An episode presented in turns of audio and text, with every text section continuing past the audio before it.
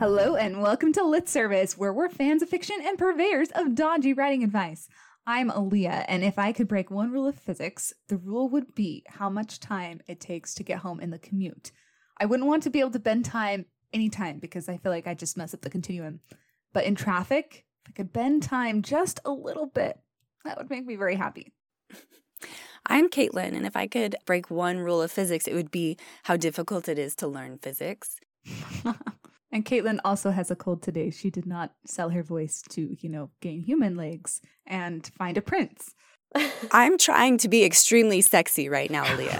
Do not give away all my secrets. I'm Kristen, and I've been watching a lot of The Expanse lately. So I, I, I think I would be interested in like rapid deceleration, like there's a lot of cool stuff that happens in that show with things not moving the way that they're supposed to. And I don't know what I would do with it, but I'd be interested in having that ability. And I'm Emily. I were going to have a law of physics be broken, I think I would want for us to be able to actually have telekinesis. Uh, I would want Ooh. to be able to move objects using my brain easily at all times from any distance. It would be pretty cool if you know, I could be on a Zoom call with somebody and I see like their mug in the distance or something behind them and I can make it move. that would be pretty cool. or get the TV remote, you know. Yeah. Across the room. Change the channel for them. Yeah, exactly. Start typing all their manuscripts. hey, if someone else wants to write my book for me, you know, I'm not saying that's a bad idea. A big welcome to Emily XR Pan, New York Times bestselling author of The Astonishing Color of After and co creator of the Foreshadow anthology. Her next novel, An Arrow to the Moon, just came out this week, and it is so beautiful. Tell us a bit about An Arrow to the Moon, Emily. Thank you so much for having me. An Arrow to the Moon is a mashup of Romeo and Juliet and Chinese mythology set in 1991 in the fictional town of Fairbridge. So it's about these two Asian American teenagers, Hunter and Luna, and they are my reimagining of the god of archery and the goddess of the moon. And they're both children of immigrant parents from Taiwan, but their parents straddle different ends of the political identity, all those cultural nuances. Hunter's family considers themselves to be Chinese, and Luna's family considers themselves to be Taiwanese, and that's one of the points of tension. It feeds into their rivalry. But at the heart of it, Luna and Hunter are trying to figure out how to navigate this world where they kind of feel like outsiders, they don't quite fit in. It's a predominantly white community and school and their families are crumbling around them. I won't go into detail as to um, what what ways that's happening, but it's important to the story that their families are falling apart and they have to find their personal magic.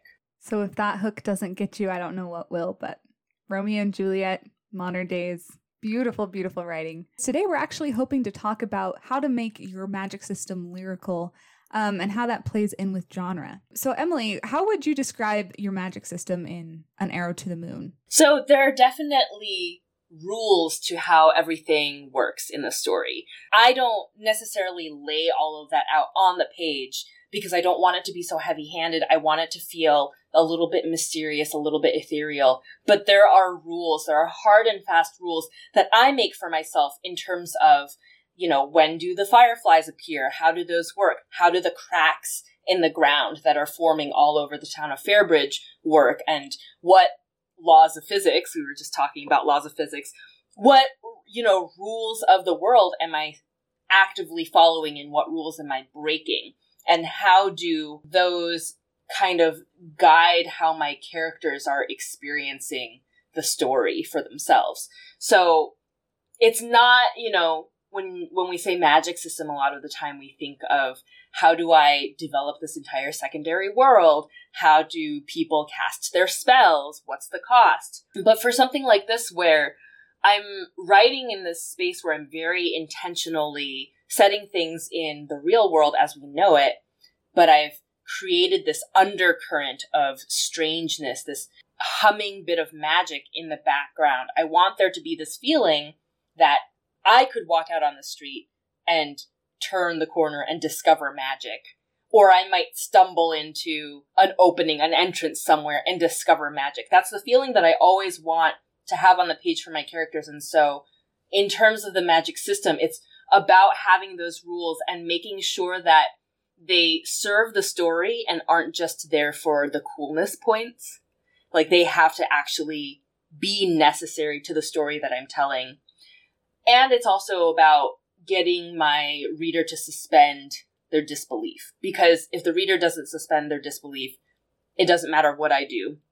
They're not going to be invested. They're not going to buy into it. So, I feel like that's something you do especially well in all of your writing. And so, I would love to know a little bit more about how you go about helping readers to suspend their disbelief, to believe that they could turn the corner and find magic like this. Yeah, for me, it's a lot about setting the expectations right in the opening pages. In The Astonishing Color of After, the first line is, My mother is a bird. I immediately take you there mm-hmm. because I want the reader to kind of get hit in the face with the idea that your expectations, whatever expectations you're bringing to this novel, set them aside. You're going to experience something different. And so with An Arrow to the Moon, it was a little bit trickier because I wanted Hunter and Luna to be so rooted in the real world and I wanted the magic for them to kind of creep up on them. So I you know, accidentally ended up with two prologues in this book as my way of introducing this sense of the world being a little bit off kilter. I usually am more anti prologue than not. Oh, interesting. I'm also a teacher of creative writing, and I so often see prologues because people feel that need to have some kind of actiony thing right off the bat, something to create suspense or, or create this sense of there being a thrill that you have to catch up to. I think it, I think prologues oftentimes for, you know, especially newer writers or not necessarily newer writers, but just people who aren't so sure of their footing yet. I think that prologues can often be this way of trying to game the system. People write them a lot when they don't have enough trust in their ability to tell the, the actual story from the place where it really begins. And so I try very hard to resist the lure of the prologue because it can be very tempting in a moment of insecurity to be like, well, I need to give my reader something to latch onto. Uh, I need to give my reader, you know, that, that carrot that's dangling in front of them so that they will be invested enough to keep reading.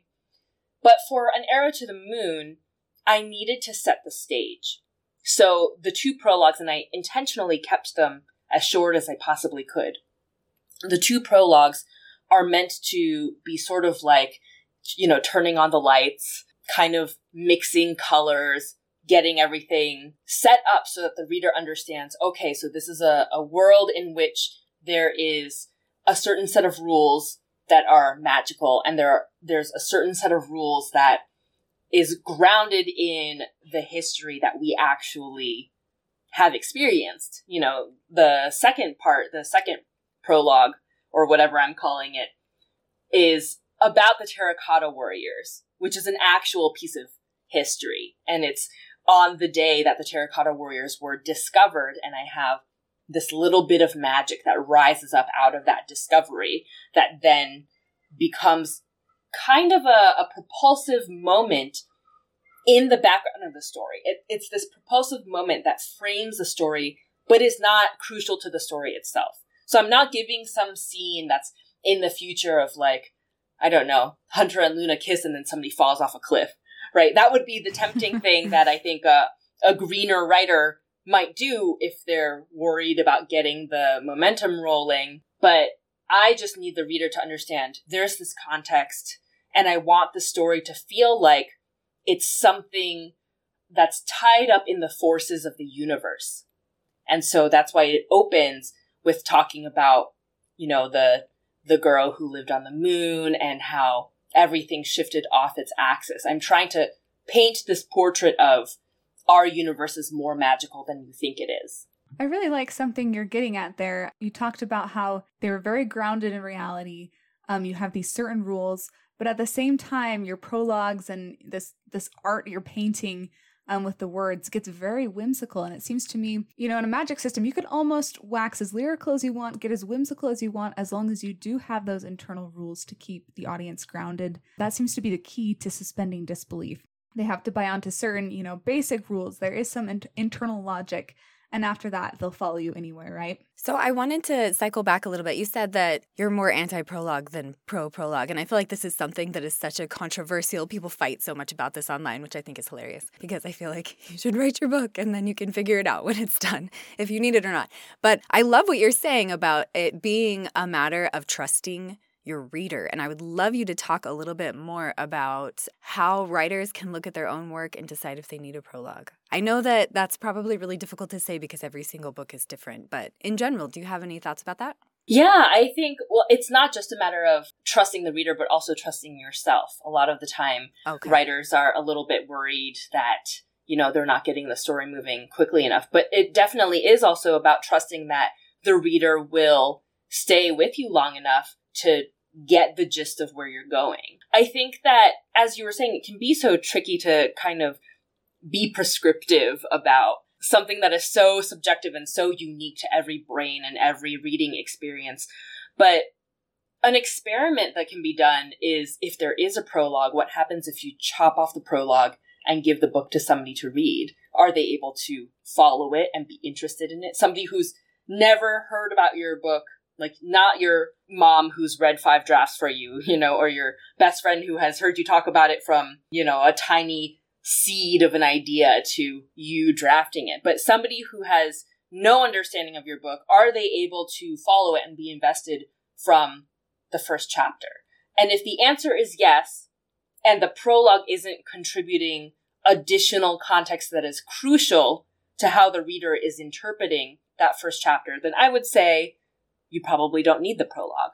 I think also a lot of the time, as I was mentioning, you know, prologues can be so action heavy or so focused on giving the sense that there's going to be future conflict or or something in the future that we're going to need to care deeply about. And I think the the trick there is that you're not actually giving your reader the chance to get to know any characters and be invested before you're trying to hook them in, with something. And so I actually find them oftentimes to be less useful than they're intended to be.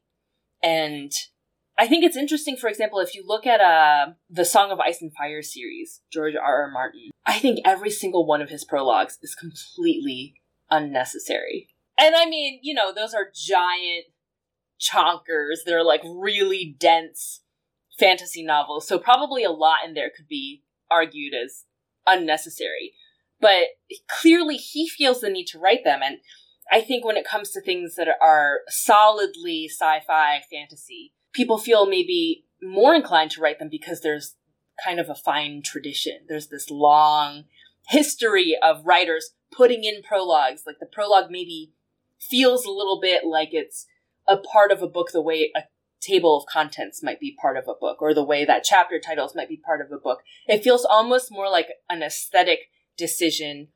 And I feel very strongly that aesthetic decisions, I can make them, but I have to pick and choose. I can't, I can't have an entire book be based on aesthetic decisions because I'll lose the reader. It'll, it'll end up being a slog in some way. And so I have to pick and choose what am I keeping because it feels like it contributes to the atmosphere or it's something ornamental in the book versus what is actually serving the story. And I think the more I write, and I've written many, many novels, this is only my second one being published, but I have many novels in drawers that will never see the light of day, thank goodness.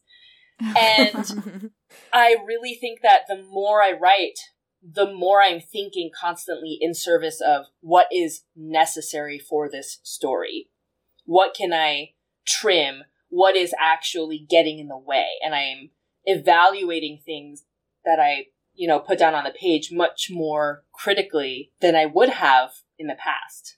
It's funny when you were talking about prologues, my mind went right to Twilight, just because I think that has a prologue that's the kind you were talking about, where it's like, oh, here's here's a future event that you're going to care about, even if you don't now. And yeah i think i think as a writer one of the hardest things is realizing that vibes don't make a story which is such a bummer but such um, a bummer. I love that you're able to take those vibes and service them to to what you're actually trying to do and i think that that is a skill worth cultivating.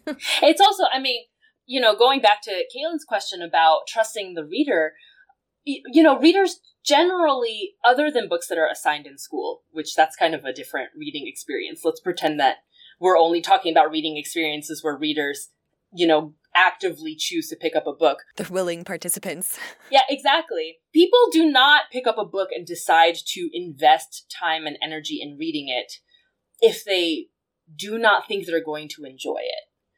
Even if you're hate reading something, right? I know that's a thing that people do. Even if you're hate reading something, you're hate reading because you are getting enjoyment out of hate reading it. And so as much as you want to pretend to yourself that, which I think this is what I think is the common reason why people hate read is that they want to believe that they are more intellectual than the book deserves um, the attention of. Uh, and I and I honestly feel like it's unnecessary for us to trick ourselves like that because reading is reading and reading should be fun and enjoyable and you should read whatever you want. But you know that's a whole nother tangent. I, I think that the point being, anytime we open a book, even if you say you're hate reading book, anytime we open a book, we're looking to be entertained. We're looking to find something that captures our attention. And so you can trust the reader to want to be invested and stay with you long enough to really get to the heart of the story. And when you have something like that, where it's just maybe a scene that flashes into the future or a bit of the prologue that is like trying to dangle some future conflict in front of you or or be all mysterious it's a little bit dismissive of the reader. It's a little bit like i know you need you know some candy up front if i'm going to get you to sit down and enjoy this. But i think that readers have readers are much more willing to get to know a character and you know figure out what are the rules of this world what are the things that we care about what what does this character need? I think readers are much more willing in the beginning to sit down and learn all that than people than writers generally think they are. And then it's this fine line between at what point do you venture into the territory of okay now you're being gratuitous and you've given us way too much and uh-huh. you need to move into actual story. A second ago, you mentioned that the magical elements need to be servicing the story. They can't be just uh, dressing. They can't be the aesthetic. And because so much of the way that you write is it creates this beautiful aesthetic that is so much a part of the story. I was wondering if you could talk a little bit about how you manage using that beautiful lyrical language and and coming up with those beautiful metaphorical like the the magic system that is supposed to service the story because i think i mean i write much bigger epic the magic system is a part of the world and it gets very you know it, we go into it because if you don't understand it you don't understand the story figuring out is part of the story which i mean it is in yours too but it's it's a different kind of story if you know what i mean so if you are using it in that way, how can you do it in a way that isn't going to take up too much time so you lose readers because it, it looks like aesthetic? where people get invested. Mm. If that makes sense. Yeah, I mean, so I mean, you were talking specifically about language, right, and like the prose. Yes. I think so. If you read The Astonishing Color of After and then you read An Arrow to the Moon, I think they are very different reading experiences, and I think I was writing them in very different mindsets. You know, I wrote The Astonishing Color of After when I was dealing with grief. I also had not debuted yet. Nobody in the world knew who I, well, maybe a, a small, a tiny, tiny, tiny number of people knew who I was from my short story publications.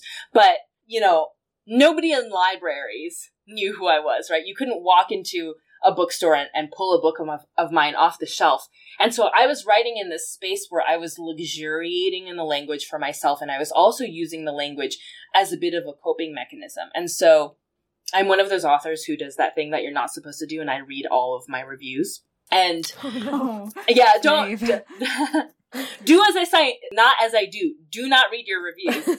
I do not recommend it. Uh, I'm a masochist and I, I have some kind of compulsion and can't help myself. But I often see in reviews, and I always laugh because when, when I see this, because I think people are right, I see people complain that The Astonishing Color of After is too dense with purple prose. And what was the purpose that it was serving at the time? It was serving me as I was writing my way through grief. It was serving me as I was figuring out who I was as a writer. And those were extremely valuable things. They might not be that valuable to certain readers, right? And so when I was writing An Arrow to the Moon, I was thinking about writing in a very different way. I was thinking a lot about the story and the experience I wanted to present to readers. And so it might still be described as lyrical, but when you actually examine the sentence structure, I think that it's probably very obvious that I really trimmed a lot. I really cut and and did my best to make an arrow to the moon feel as sparse as I possibly could while allowing bits of ornamentation here and there. I really was picking and choosing, but you know, I was thinking very much in service of the experience that I wanted to re- the reader to have. So I think that the two books are crafted very differently and it's it'll be interesting because I'm not expecting to have the same reception as astonishing because it, I think that they will just hit different readers. But you know, there's always that purpose in the back of my mind, like what it what purpose is this book serving? And not every book is for every reader, and not and not every book is written for readers. Period.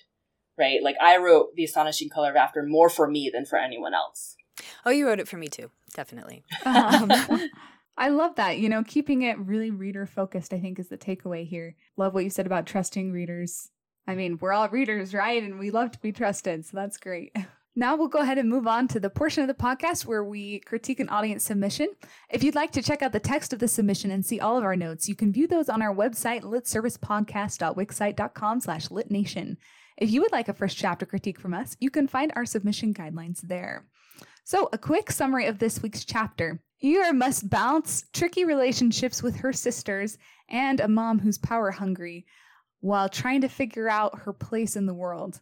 But when their family receives a blessing slash curse, that her marriage and her sister's marriage will bring them all wealth, she has to figure out where she stands.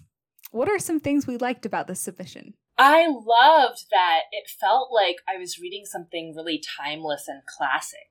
There was this sense to it that it, it was almost like reading a fable. And I really liked that about it. There was almost something about it that was very atmospheric that it just felt to me like I it could be a book that I would pick up in the library and, and not know when it was published, when it was written, and not know when it was meant to be set. I mean, we we get the you know the location and the the time of it written in the story is this fall 1061 AD, but I almost felt like I didn't need that information. It was just this story that instantly felt like it was going to have some kind of overarching feeling to it that was going to capture the experience of these sisters and and these marriages and I was very much on board for that. Agreed. I loved we get this legend of a butterfly and I I loved reading that. Definitely felt timeless. I feel like the language is really beautiful in a lot of this. One of my favorite images was when Jia Jia drops the dish and all of the blue ink is suddenly gone. It looks like um, it says as if the dishes had reverted to an empty canvas when broken. That was lovely. Yeah. I had that same line marked. So many so many beautiful images in here. I'm thinking of the the moment when um I think their mom walks in and she's like the eye of the storm moving. There just mm-hmm. a lot of really wonderful turns of phrases and images in the description. And i love the foreshadowing because i feel like that story about the butterfly. I'm like poor Jojo. what's going to happen to you? What are what are some things that might need a second look? I was a little bit unclear on the relationships between the sisters and i also wasn't confident that i would be able to differentiate between them. Like i wanted more of their defining characteristics and their personalities. I, I felt that way a lot too, especially because this feels like a story about sisters where it's going to be like we have this defining moment where suddenly the sisters because of the way the interaction happens we have one sister who it seems like Yor is about she's expecting her sister to start arguing with her because she says oh you'll never get married and she doesn't. And i'm like what changed here? I don't know because i don't have context for what they were before. So i was really looking for that as well. I was and she says I prefer it like this it was a it was a big deal for her to say I actually prefer you to my other sister. And and because we didn't have context, I was like, but what does this mean? I also wanted to get a sense that there might be something a little bit magical just earlier in the story because I went into it with the sense that it was going to be something purely historical mm-hmm. and realistic. And then as we go on, we get the story within the story about the butterfly. We get that that legend being told. And then coming out of that, we hear that they encountered the Hulijing, the fox spirit, and suddenly the the this spirit is actually part of the main storyline. And I think that readers will need a little bit more preparation for that.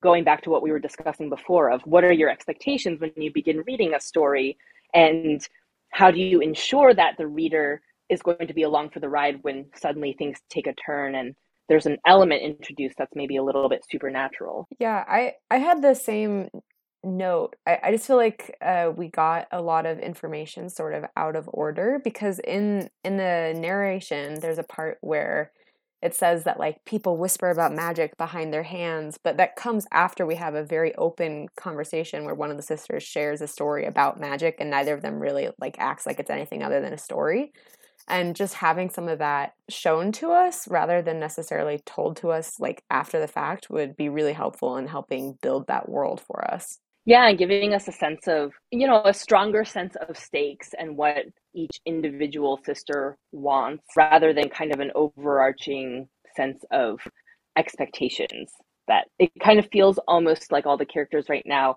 are a collective unit with shared expectations and i wanted to see those nuances right off the bat. But I think this also goes, this also ties into the sense that, you know, other than Yu being the narrator, I didn't have the clearest sense of emotion and personal stakes and internal conflict that I think I would expect to get in a story that seems like it's going to be very much focused on what's happening for the characters and and how do they feel internally what are they experiencing you know we start by hearing that there's this wedding invitation and it seems like it's going to be very important for the family but it's so it feels so third person oriented in the beginning mm-hmm. that i almost didn't even realize that there might be a specific pov that mm-hmm. we were mm-hmm. following and i think that in order for me to really be sticking along with it, I need to get a more personal sense. You know, whenever I'm editing, when I'm teaching, I'm always asking the question, what's supposed to be hooking me in right now? And this question is, we think the most about this question when we're talking about opening pages, right? That's certainly what agents are looking for, what editors are looking for. What is the hook? We ask that question all the time. And that question actually needs to be sustained throughout. It's this constant re-questioning of what is meant to be the force that's driving me to keep reading. But in the very start of the story, that's kind of your moment to let that shine and really Agreed. surprise the reader or or amuse the reader, right? Like it could be the voice of the character or it could be that the prose is sharp and hilarious or it could be my curiosity around a conflict or a character but whatever it needs whatever it is it needs to pack a punch and to do so it needs specificity. And i feel like we don't have that specificity just yet in these pages. I feel mm-hmm. like i don't really understand any one person clearly enough to know what where should i be investing my emotions? Who am i supposed to be most connected to? Who am i supposed to be rooting for? There's so much wonderful context and culture in these pages but why do I need those at this point? Like where, you know, I kind of lead, I, I need a little bit more guidance. Great feedback. Great feedback. That is our time for today. Um, to this author, thank you so much for submitting. We enjoyed reading your work. And Emily, thank you so much for coming on the show. Yeah, thank you for having me. This was so much fun. Feel like I've learned a ton tonight. Be sure to check out An Arrow to the Moon. We have special editions on sale in our store with gorgeous stenciled edges that Caitlin designed. So be sure to check them out. They are beautiful. Our next guest will be Holly Black, the number one New York Times bestselling author of over 30 fantasy novels for kids and teens. We'll be doing a special edition for her upcoming book, Book of Night, as well. So be sure to stay tuned on social media or subscribe to our newsletter to get a look. Books are available on our store website. Thanks for listening, and we'll see you next time.